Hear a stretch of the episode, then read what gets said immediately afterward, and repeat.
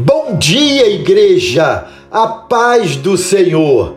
Amados, hoje trazemos a penúltima parte dessa série de cinco reflexões intituladas Até que Ele venha. Viemos afirmando ao longo dessas quartas-feiras que enquanto aguardamos a volta de Jesus, precisamos prosseguir em nossa marcha resolutos e animados em nossas convicções, em nosso amor em nosso testemunho, fortalecidos nele e vigilantes em todo o tempo. A cada quarta-feira temos abordado passo a passo esses compromissos já assumidos desde que conhecemos essa vida gloriosa em Cristo. Hoje, Nessa quarta mensagem,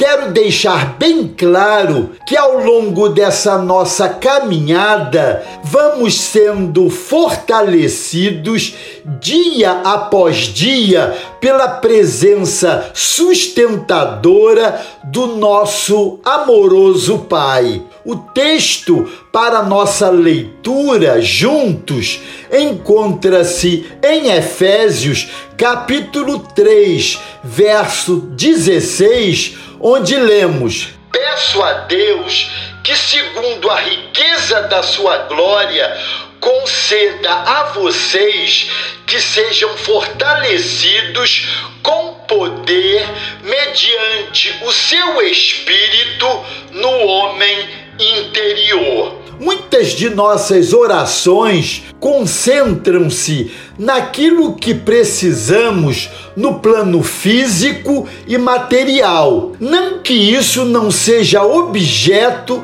de nossas súplicas ao Senhor, mas por vezes nossas orações não expressam as necessidades mais profundas do nosso coração. A ênfase da oração de Paulo é sobre a vida espiritual, porque ele sabia que, havendo ordem no seu interior, as necessidades do exterior também seriam atendidas no devido tempo. O versículo 14 de Efésios 3 o apóstolo Paulo se coloca de joelhos por essa causa, ou seja, ele curva seu corpo, mas também dobra sua vontade em posição de reverência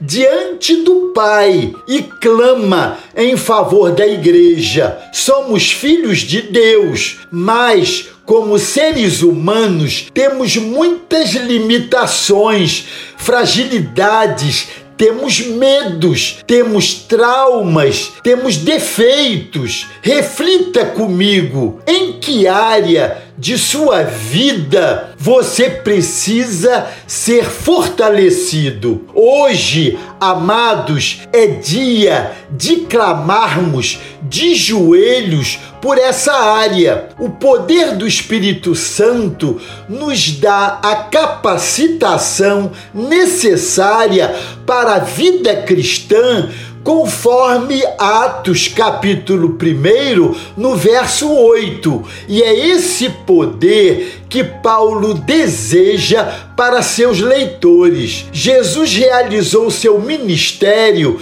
aqui na terra pelo poder do Espírito Santo, conforme lemos em Lucas capítulo 4, verso 1 e 14, e Atos 10, 38 o poder do Espírito é concedido segundo a riqueza da sua glória. Jamais conseguiremos medir o tamanho desse tesouro. Esse poder, amados, se encontra à disposição do homem interior, é de dentro para fora, ou seja, na parte espiritual do ser humano, onde Deus habita e opera. É esse poder do Espírito em nosso interior que nos permite que sejamos vitoriosos,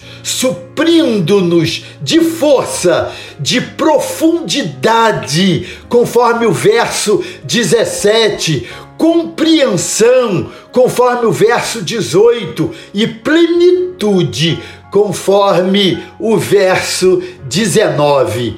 Que o nosso interior seja fortalecido até que ele venha e que tenhamos experiências cada vez mais profundas com Cristo, nosso Senhor e Salvador. Amém?